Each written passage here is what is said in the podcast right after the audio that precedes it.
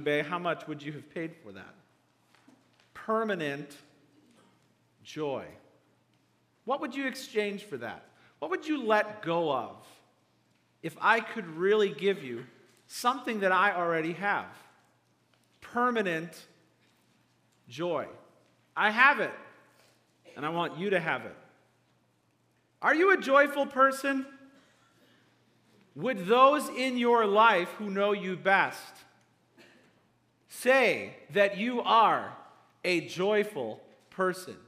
If you were ranked with everyone on the planet, what would your rank be in how joyful you are? Um, you know, celebrities, they're in the spotlight all the time. And uh, I read an article recently that there was a uh, analytical group that studied celebrities on how happy they were on Twitter. And they released a list of the top 50 happiest Twitter celebrities. It says here the study was conducted by data scientists at Adoreboard over the period January 1st uh, to August 26th of 2015. Uh, all Twitter messages were analyzed using a text analysis methodology for extracting various emotions from any content.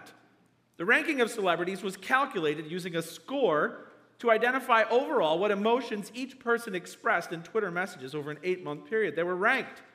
Uh, number one, Harry Styles. Number two, Adele. Number four, Ariana Grande. Uh, number eight, Jimmy Fallon. Number 11, Oprah. Number 12, Justin Bieber. And they all beat out number 13, the Dalai Lama. he came in unlucky number 13 based on his Twitter account alone. Ellen came in at 16. Jennifer Lopez, 17. Shockingly, Simon Cowell, number 18. And uh, Britney Spears, number 19. If you were ranked, how joyful would your family say you are? How joyful would your kids say you are? How joyful would your spouse say you are? We have to ask the question what is joy? If I'm supposed to find out how to be a joyful person, I need to know what it is. I would define joy as this joy, lasting joy, is a, you can write this down if you want, permanent, supernatural delight found only in Jesus. Permanent, supernatural delight found only in Jesus. It is permanent, it is forever, it is unending, it is supernatural. While it is emotional, it does not come from natural causes. It is a delight. It's not a conviction, it is an emotional experience. It's not a thought, it is actually an experience.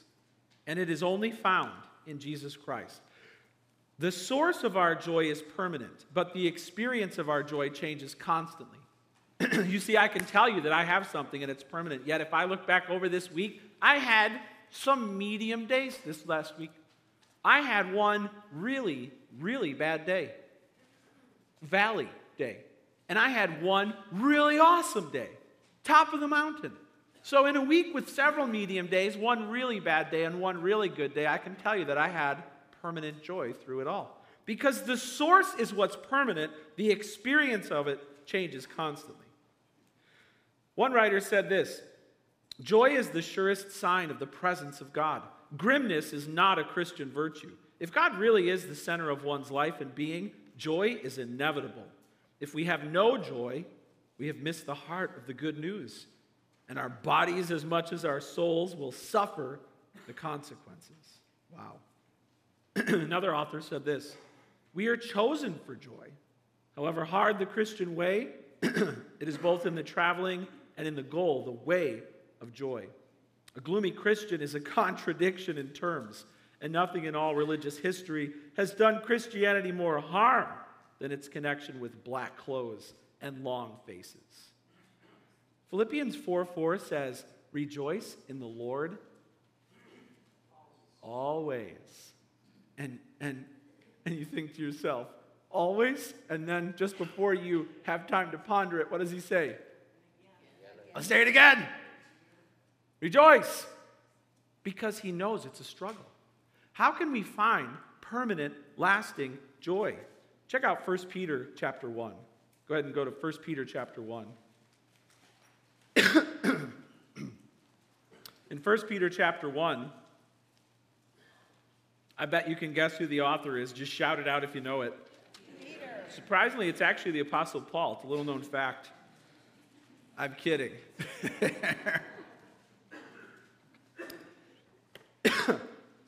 First Peter chapter 1. You have Peter. Uh, would you say, based on the life of Peter throughout what we know of him in Scripture, that he was 100% happy all the time? No.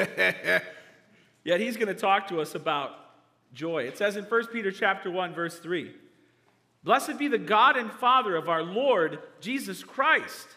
According to his great mercy, he has caused us to be born again to a living hope through the resurrection of Jesus Christ from the dead, to an inheritance that is imperishable, undefiled and unfading, kept in heaven for you, who by God's power are being guarded through faith for a salvation ready to be revealed in the last time. I've got three convictions for you this morning that will bring you permanent joy. I'm struggling with a cold too, can you tell? Number one, write this down. I know Jesus will bring me safely to heaven. Do you know that? Do you know Jesus will bring you safely to heaven? It says here, Blessed be the God and Father of our Lord Jesus Christ according to his great mercy, he has caused us to be what? Born again. Born again. Let that familiar phrase shock you. He wants me to be what? Born this many. Maybe you've been born this many, but have you been born this many? Everybody loves baby pictures. Check this out. This is a picture of a baby.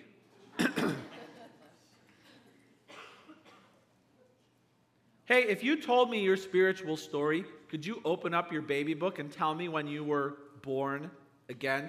Could you show me the picture? Could you tell me when it happened? Could you tell me?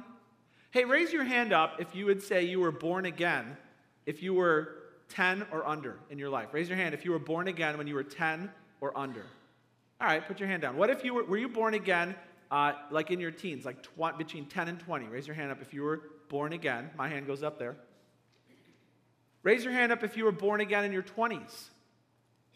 How about in your 30s? How about in your 40s? How about in your 50s? 60s? 70s? 70s? Anyone? 80s? 90s? Maybe your hand didn't go up. Do you know if you're born again? Do you know? I'm not asking you if you've been to church. I'm not asking you if you went to religious school. I'm not asking you if you know about the Bible. I'm not asking you if you memorized verses as a kid and got patches. I'm asking when that happened. When you became this kicking, crying, screaming newborn spiritually. When did that happen? If you're foggy on that, you don't have the first conviction that leads to permanent joy. You don't know when you met Jesus Christ as your Savior. I know Jesus will bring me safely to heaven. Maybe you don't have that confidence. What, what will give me confidence that I'm going to heaven? Well, it says here, according to his great mercy. Mercy means God meeting you in your misery and having compassion on you. God meeting you in your misery meaning you're in a horrible place and he has met you in that place. Well, how could I be in a horrible place when I'm six? No, it's a spiritual mess you're in. Yeah, the longer you go in this life, the more you regret that it took you so long to, to trust Christ. Am I right? And there is a mess on earth when Jesus meets you, the longer you wait. But you have a spiritual mess. And God, because of his great mercy, causes you to be born again. It says, to a living hope through the resurrection of Jesus. So it's a person from the dead. Write this uh, question down in your bulletin Is Jesus your living hope? Is he your living hope? What does hope mean? Uh, hope is a pretty sweet word. It does not mean this.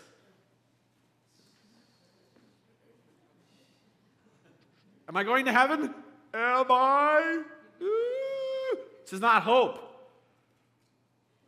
This is not hope. I asked the guy if he was a Christian once. Hey, are you a Christian? He went like this. You going to do that on Judgment Day? Are you in or are you out? He lacks hope. Hope is not a wishy washy thing. Hope biblically is, get this, eager, confident expectation that you have a place in heaven because Jesus is there. That's hope. Your hope comes into your life through the resurrection of Jesus Christ. The early disciples saw him rise and ascend to heaven. He's there right now. Jesus is alive in heaven right now. What hope do you have of getting into heaven? Nothing that you've ever done. The only hope, you have a living hope because Jesus is alive there. Jesus told his disciples, I will go and do what? Prepare. Well, I'll go and do what? So if you think that what you're doing down here is motivating the construction crew in heaven to build you a house, you don't have it figured out. There is someone there and he's preparing a place for you. Furniture's all arranged, mailbox, bushes. You have done nothing to get your place ready. You'll just show up and there'll be a place there for you, and it will have been prepared by someone else. And that person is alive. Is Jesus your living hope? It's living, it's not dead, it's not futile, it's not speculative because he is alive. The only hope you have of entering heaven is trusting the guy who's already gone there ahead of you. That's it. You're with him or you're not getting in. In Hebrews 6 19 to 20, it says this We have this as a sure and steadfast anchor of the soul. I love that thought. It's sure, it's steadfast, and it's an anchor of the soul. A hope that enters into the inner place behind the curtain. What is that? That means heaven. A hope that enters into heaven where Jesus has gone as a forerunner on our behalf. Hey, He's there. Because He's there, you will be there. He is your living hope. My daughter Cassie, when she was much younger, had a big birthday party, huge birthday party. All our friends slept over. Sleepovers are the best when you're young. And, and she had presents on the, at, at the end of this birthday party. You know, she had friends all over, and there was wrapping paper all over the floor. And we put a lot of work into making this special. So, you know, you want a little feedback. Am I right, parents? You want a little feedback. And so I said to my daughter Cassie at the end of all this, Is this your best day ever? And she said, No. And I'm like, and then she said, No, I'm saving that for when I get to heaven.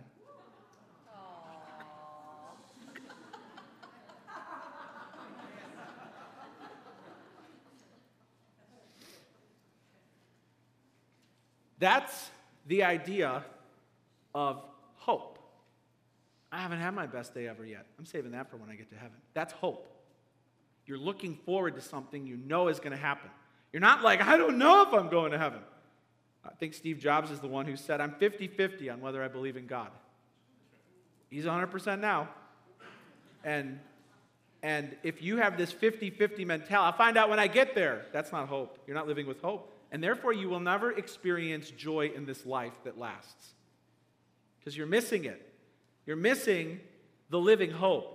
Write this down Is Jesus your inheritance? It says in verse 4 Jesus Christ has been raised from the dead to an inheritance that is imperishable, undefiled, and unfading. He's caused us to be born again to a living hope and to an inheritance. And this is all through the resurrection of Jesus from the dead. Uh, is Jesus your inheritance? When you think of an inheritance, something that you're handed, you're handed, you don't earn it, something you're handed because of your relationship to someone else.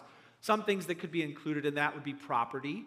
Uh, some things that would be included uh, could be possessions, money, uh, right?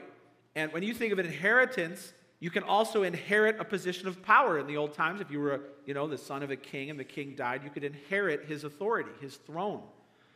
All of this is bound up in the idea of God handing you an inheritance. And when you think of heaven, listen, it's handed to you. It's not yours. It's handed to you because you're related to the one who owns it. You don't work for it, you don't earn it. God is never impressed by anything you do for him. He never is like, get that guy in my kingdom, ever. He hands you, if you don't get this, you don't get anything I'm saying today. He hands you something you could never deserve. It's free.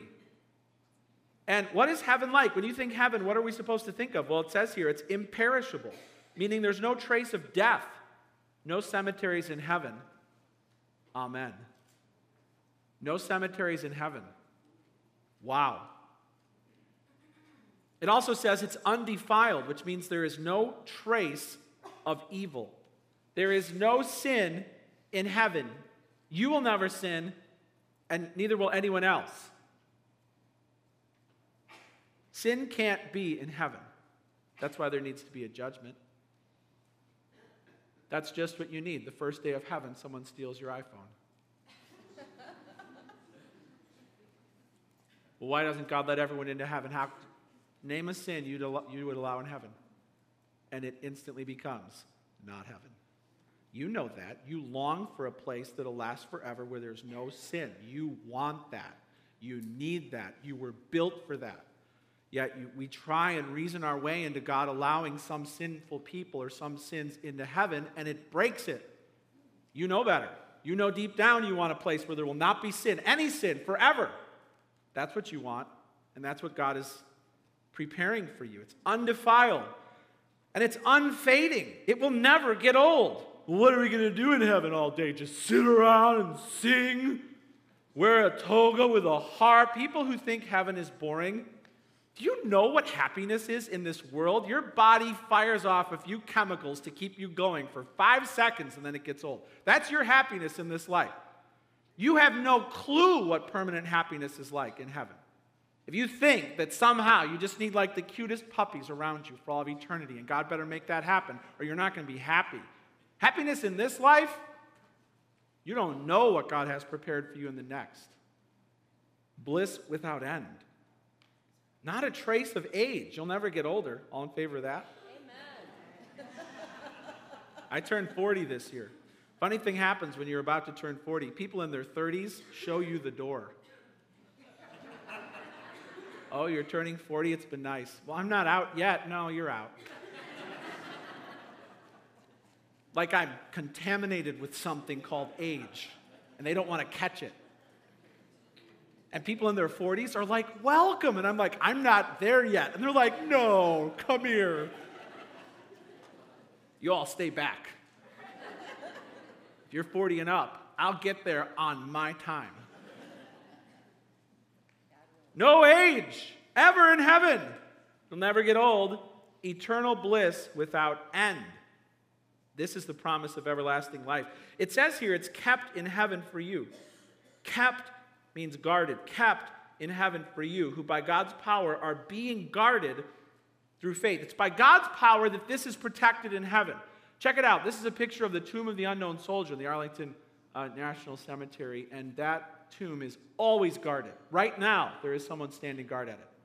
Uh, in, in two instances recently, there were hurricanes coming through. The soldiers were given the option to abandon their post and seek shelter, and they didn't. They stood there in the hurricane. And that's what God is doing with your heaven right now. He's protecting it. You can't lose it if He's given it to you.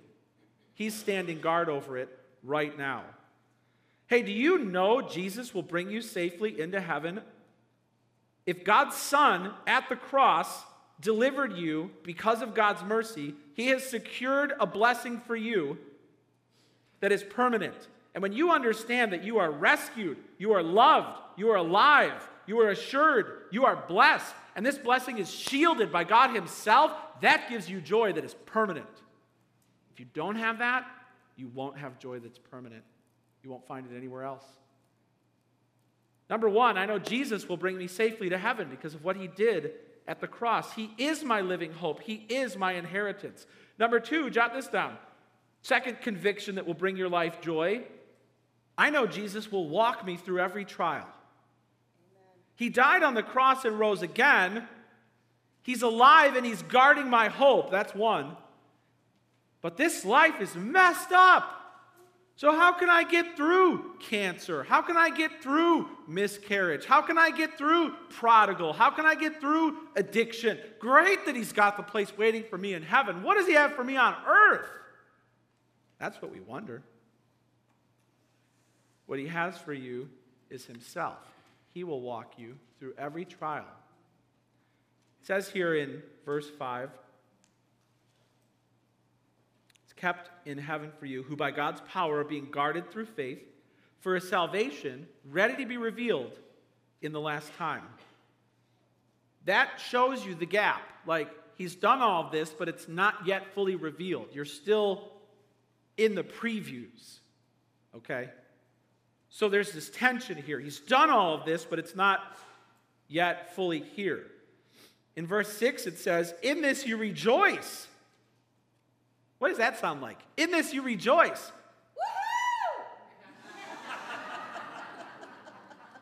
Though now, for a little while, if necessary, you have been grieved by various trials. Now, what does that sound like? Grieved. What does that sound like? That's all in the same verse. Doesn't belong in the same verse, does it? In this you rejoice. You've been grieved by grieved by various trials. It's like a woo! And that's what the Bible promises you. woo! That's what you'll get. So that why? You really want to know why this is, so you can ask me. Go ahead and ask me why.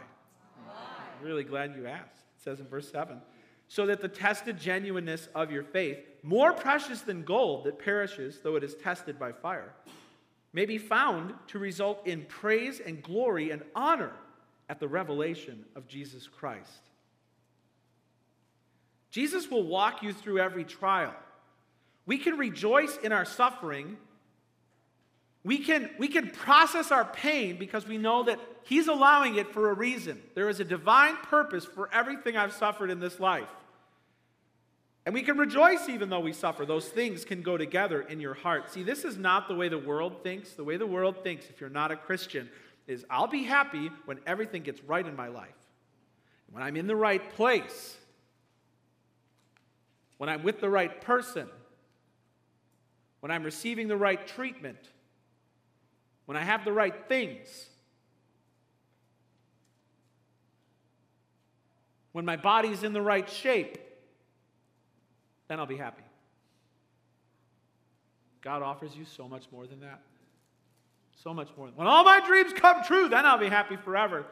Uh, the Bible offers you joy that can last when all of your fears come true.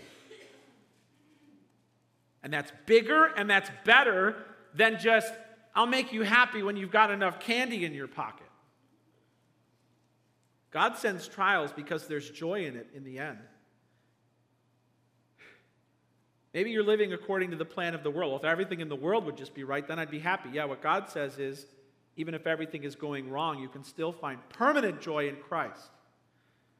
It says in verse 7 the tested genuineness of your faith, which is that's your faith in Christ, your trust in God, should be more precious than gold that perishes, though it is tested by fire and it should result in praise and glory and honor at the revelation of Jesus Christ. Jot this down. We learn here that trials are temporary. A trial is a painful event in your life that tests your faith. And it says here that you have been grieved by various trials for a little while. A little while. Everybody go like this. Like this. Like, right like that. That's how much life you have left to live. Okay? Compared to eternity.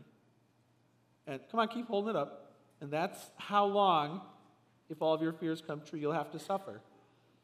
It's a little while. It's just a little while compared to eternity. All trials are temporary. The duration of your trial is already set and the clock is winding down. I don't know what you're suffering, but God has stamped an expiration date on it. There's joy in that. Most of your trials will end in this life. Even if you feel like it won't, most of your trials, I mean, really, what are you still worried about from when you were six? You really ticked about something when you were six, really ticked. And uh, do you still think about those trials? Most of your trials in this life will end in this life. Some of your trials will not end until you leave this life, but they will end. All of them. And that's a grace of God. When you know Jesus will walk you through every trial in this life, and then when he takes you home, that is the permanent deletion of every trial. You can have joy in your suffering. Trials are temporary. Jot this down trials are varied. Varied. You've been grieved by various trials. What does that mean? That means he's going to allow more than one. First, this, I was already suffering. And now this? God, don't you know this is too much? They will just keep coming. Trials are varied. They come in a variety of forms. They can be financial, they can be relational, they can be emotional, uh, they can be physical, medical. You will experience a variety of trials in this life. Don't start making a list for God of things that you will not allow Him to permit in your life. Okay? We all make those emotional deals. Have you ever thought, you know, there should really be a list of things that God just never ever allows if He's a good God? Have you ever thought that? Like, if God was a good God, He would never allow that thing in the news that I heard to happen, ever. How many of you wish that there was kind of that list of like things that you're lying? How many of you wish that there was that list of things that God would never allow, even once? Yeah. Uh, I think at the top of that list would be the death of his son. Number one, something God would never allow. And think of what came from that. We don't understand God's plans. He will allow things and He will bring joy through them. Trials are varied and trials are useful. Write that down. They're useful. There is a reason for our trials to grow and test our faith. And our faith is described here as precious.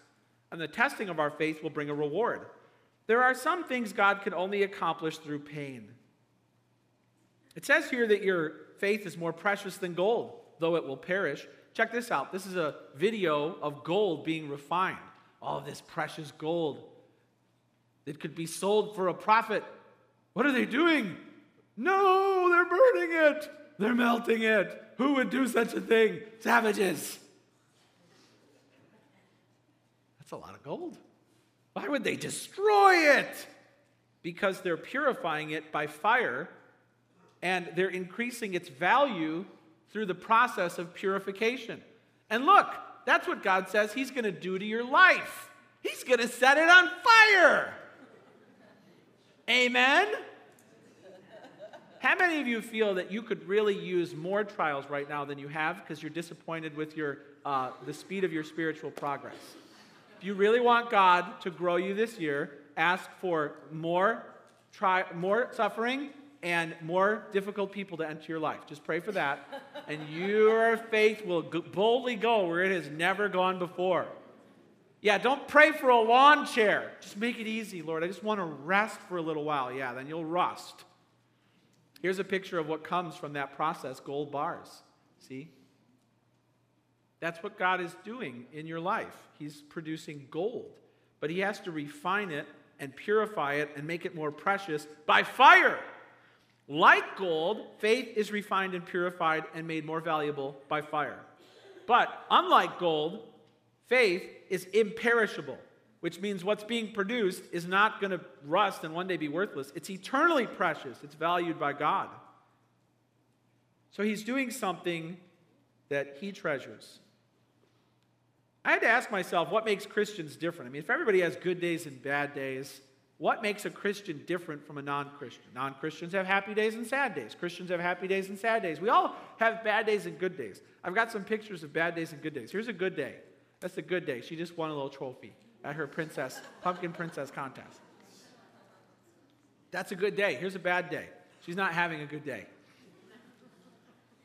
Bad day. This next person is having a good day. He's staying on the bull. That's a good day. He's getting applause. This next person's having a bad day.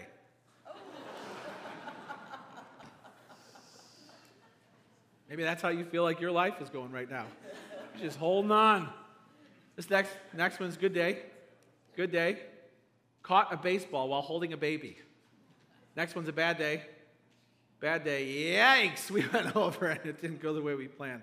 Hey, I don't know if you're you're to have good days, you're to have bad days. What makes you, if you're a Christian, different than anything anybody else?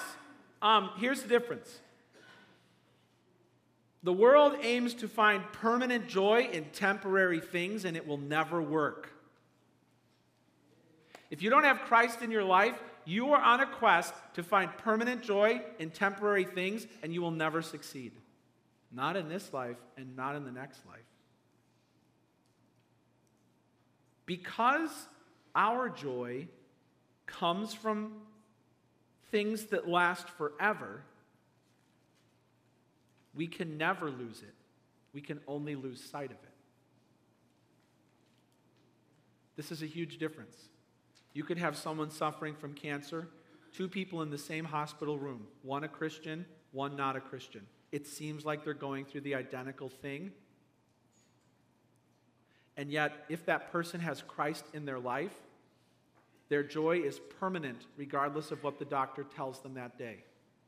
If it's good news, they rejoice that Christ has brought progress. If it's bad news, they rejoice that Christ has promised this trial will end. It's permanent joy, and they experience it in a different way each day. Go to the other hospital bed, the person who doesn't have Christ in their life. If good news comes, they feel like it's a good day. But it's not. Because they have no rational, lasting basis for feeling secure. Because they've just gotten a few more years before they go off to an eternity of misery. The foundation of their happiness is not existent. Here's what I'm telling you telling you without Christ, you are living out an existence that involves a permanent lack of joy. You are permanently lacking joy right now. And you experience that permanent lack of joy in different ways every day. Sure, you'll find a glimpse of something that perks you up but nothing that lasts. And the reason is because you don't have it.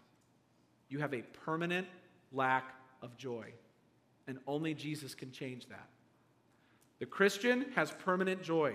The non Christian has a permanent lack of joy. We are living two completely different lives, even if we're going through the same trial. Everything is different with Jesus.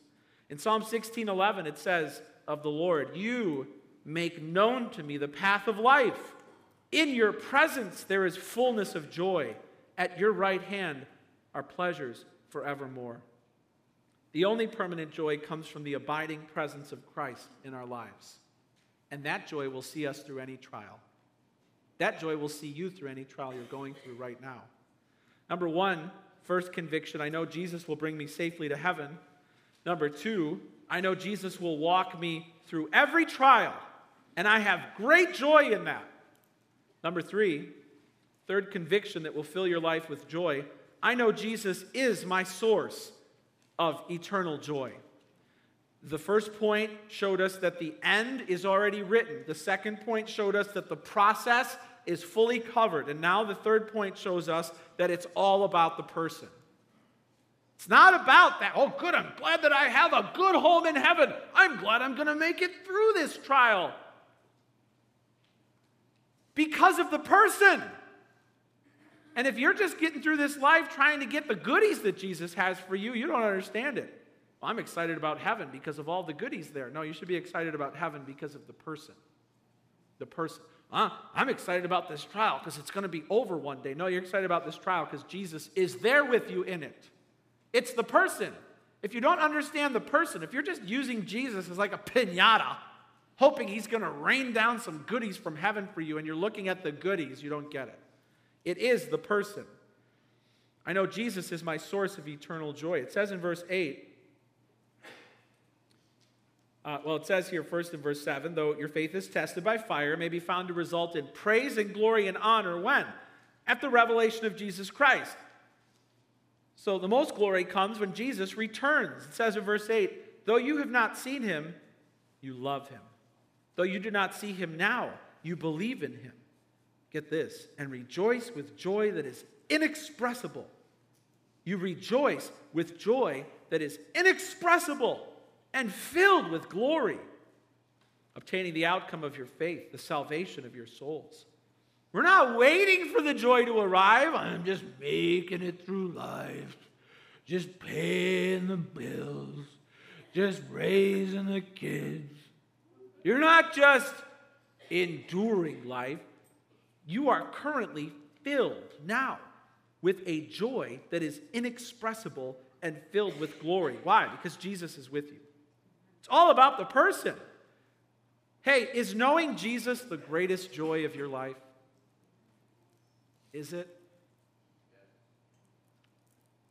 Jesus is the greatest joy of this life. Jesus is the greatest joy of the next life. If you're looking for your joy in things that are perishable, you'll never find it. Ever. You'll never find it there. It's only in Him.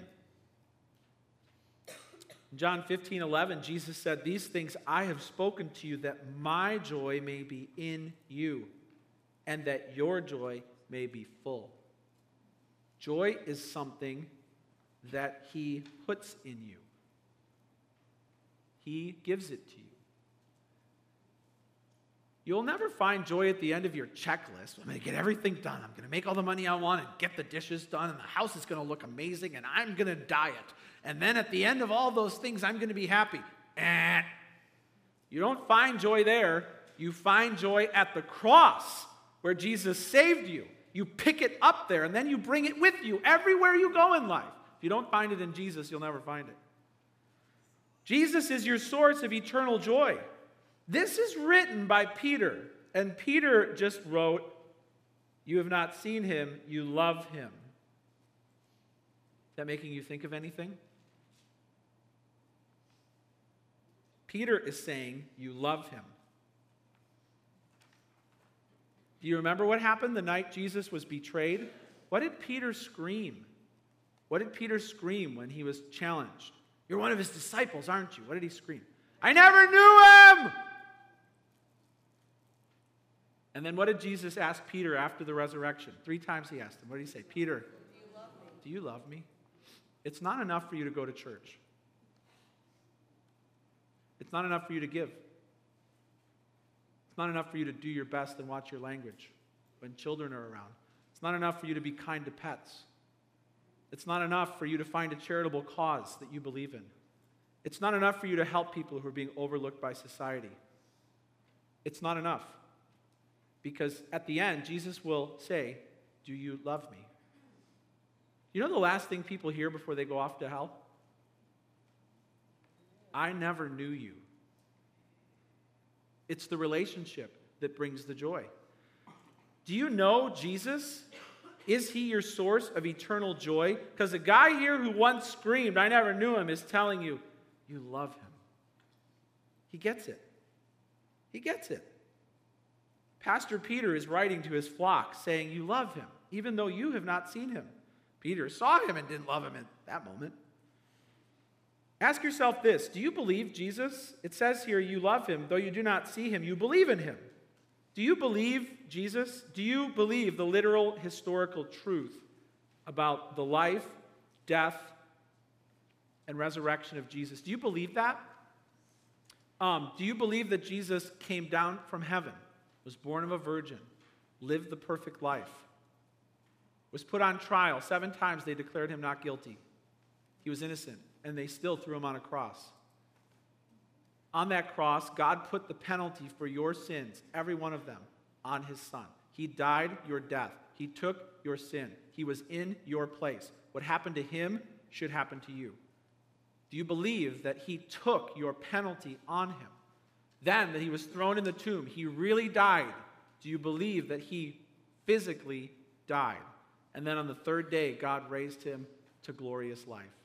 Do you believe then after that, that eyewitnesses saw him ascend into heaven, where he's alive right now and he's king forever? Do you believe that about Jesus? Because if you disagree with anything I just said, you don't believe in Jesus. You believe in something you're creating. You're manufacturing your own truth, and that truth can't save you. Do you believe the truth about Jesus? And for some, you'd say, check. Which makes this next question even more important. Do you love him? Do you love him? It's not enough to fill in the blanks with the right answers. There needs to be a relationship. Do you love Jesus? Is there a gratitude? Is there an affection? Is there anything in your heart when you talk about him? Or is it stone cold? Do you never sing about him? Do you never talk about him? Do you never think about him? Do you never thank him? Then you don't love him. We worship Christ because he's God the Son who saved us. If you ran into somebody who dove into a pool and pulled your unconscious body to safety and gave you CPR and saved you when you were eight years old, if you ran into that person, you would feel something. You wouldn't be like, hey. You would feel something. You would say something. And if there's no feelings or thoughts toward Jesus, then he didn't save you yet. Hey, has your life been empty of joy? Do you wish you could just be happy in a way that lasts beyond a good meal? Uh, is your life instead filled with fear, constant anxiety, crippling depression, or just anger over everything that's happened to you? Or are you just chasing down one foolish pleasure after another, one high after another that will soon demand more than you can give? Do you have joy? Because I have it, and I want you to have it. I have it, and it's permanent. And if anybody took it from me and listed it on eBay, I would trade everything in my life to get it back. I would let go of everything to get Jesus back. All of it. Can the same be said of you? Faith in Jesus leads to love for Jesus, which generates inexpressible joy that is filled with glory. It's filled with glory, which means you are lit up with the light of eternity. This joy only comes through faith in Christ. Hey, I want to offer you this joy this morning because some of you didn't walk in here with it. Some of you are not saved. I want to offer you a joy that can become a permanent fixture in your heart, a fountain that bubbles over a joy that you will experience in a million different ways. I want to call you out of a life where you are living out joylessness in a million ways. And I want to call you to a life where you can follow and find in Jesus permanent joy, a permanent, lasting reason to be upbeat, optimistic, and hopeful, no matter what comes, past, present, and future. I'm offering that to you right now, and I'm offering it to you for free. We've had people in our church over the last two years who have found this joy. Hey, if you have been saved within the last two years, I want you to stand up right now to show that this has happened in your life very recently. Very recently.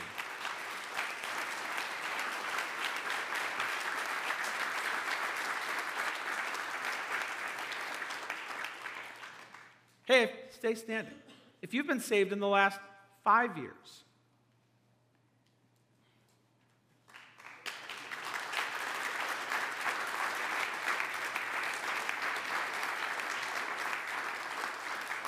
These are people who said, I'm missing it.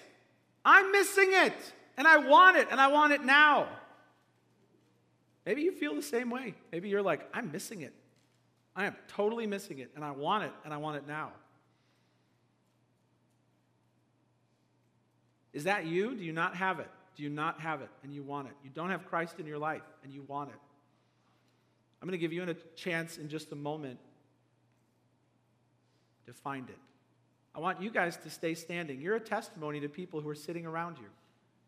People who don't have what you don't have, what you didn't have just so recently. These people are going to stay standing, and in a moment, I'm going to give you an opportunity to stand up if you say, Today is the day, right here is the day when I, in response to what I heard in the Bible, will reach out and take hold of that free gift, the joy that is inexpressible, permanent joy, because Christ is with me. Let's close our eyes and let's bow our heads. And if you're standing, please stay standing. You're showing people around you what they're missing. And right now, as people are reflecting on what they just heard, I know that God is tapping people on the shoulder right now, saying, You need my son. All the pain in your life, has been God's way of saying one thing to you over and over and over again You need my son. This pain has showed you that God is absent. But He's inviting you right now.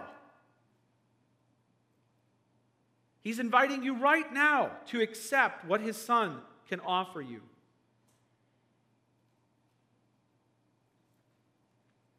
The Bible says, Today, if you hear his voice, do not harden your hearts, which means today God is looking and expecting you to respond. People aren't looking around, there's eyes closed, there's heads bowed. But I do want to give you the chance right now.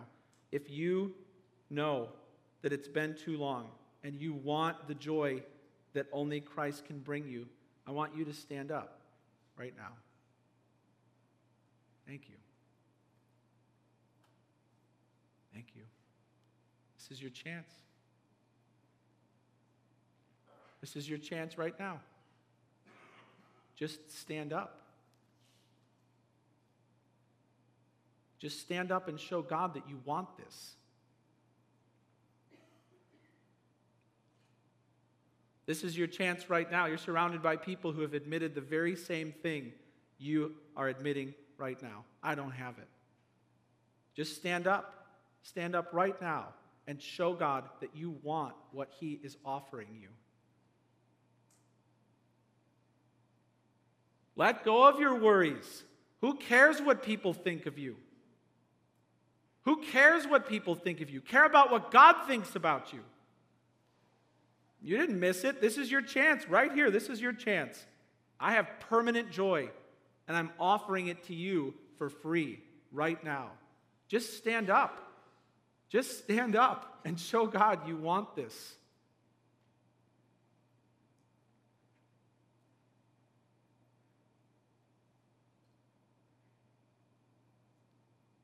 I'd love to pray with those of you who are standing right now. If you're sitting, you can pray along with me. Those of you who just stood up, I would love for you to pray this with me out loud. Father in heaven, Go ahead and say that. Father in heaven, forgive me for my sins. I have gone too long without you. Say it. I believe Jesus died for me. I believe he rose again. And I ask for permanent joy. Father, I pray for all of those who lifted their voices to you right now. You heard them, you saw them, you received them into your kingdom. I pray that you would give them the joy that you have promised them. And I pray that just as you promised, that no one would take their joy away. Jesus, fill them with a joy that is inexpressible. Fill them right now with the joy that transcends all their circumstances. Show them that you are with them now. You will never leave them, you will never forsake them. Fill them with your Holy Spirit. Give them confidence that they will go to heaven, that you are with them in their suffering, and that it is all found in your Son, Jesus Christ. Thank you, O Lord, for saving us by your powerful grace. We pray this in the mighty name of Jesus Christ. Amen.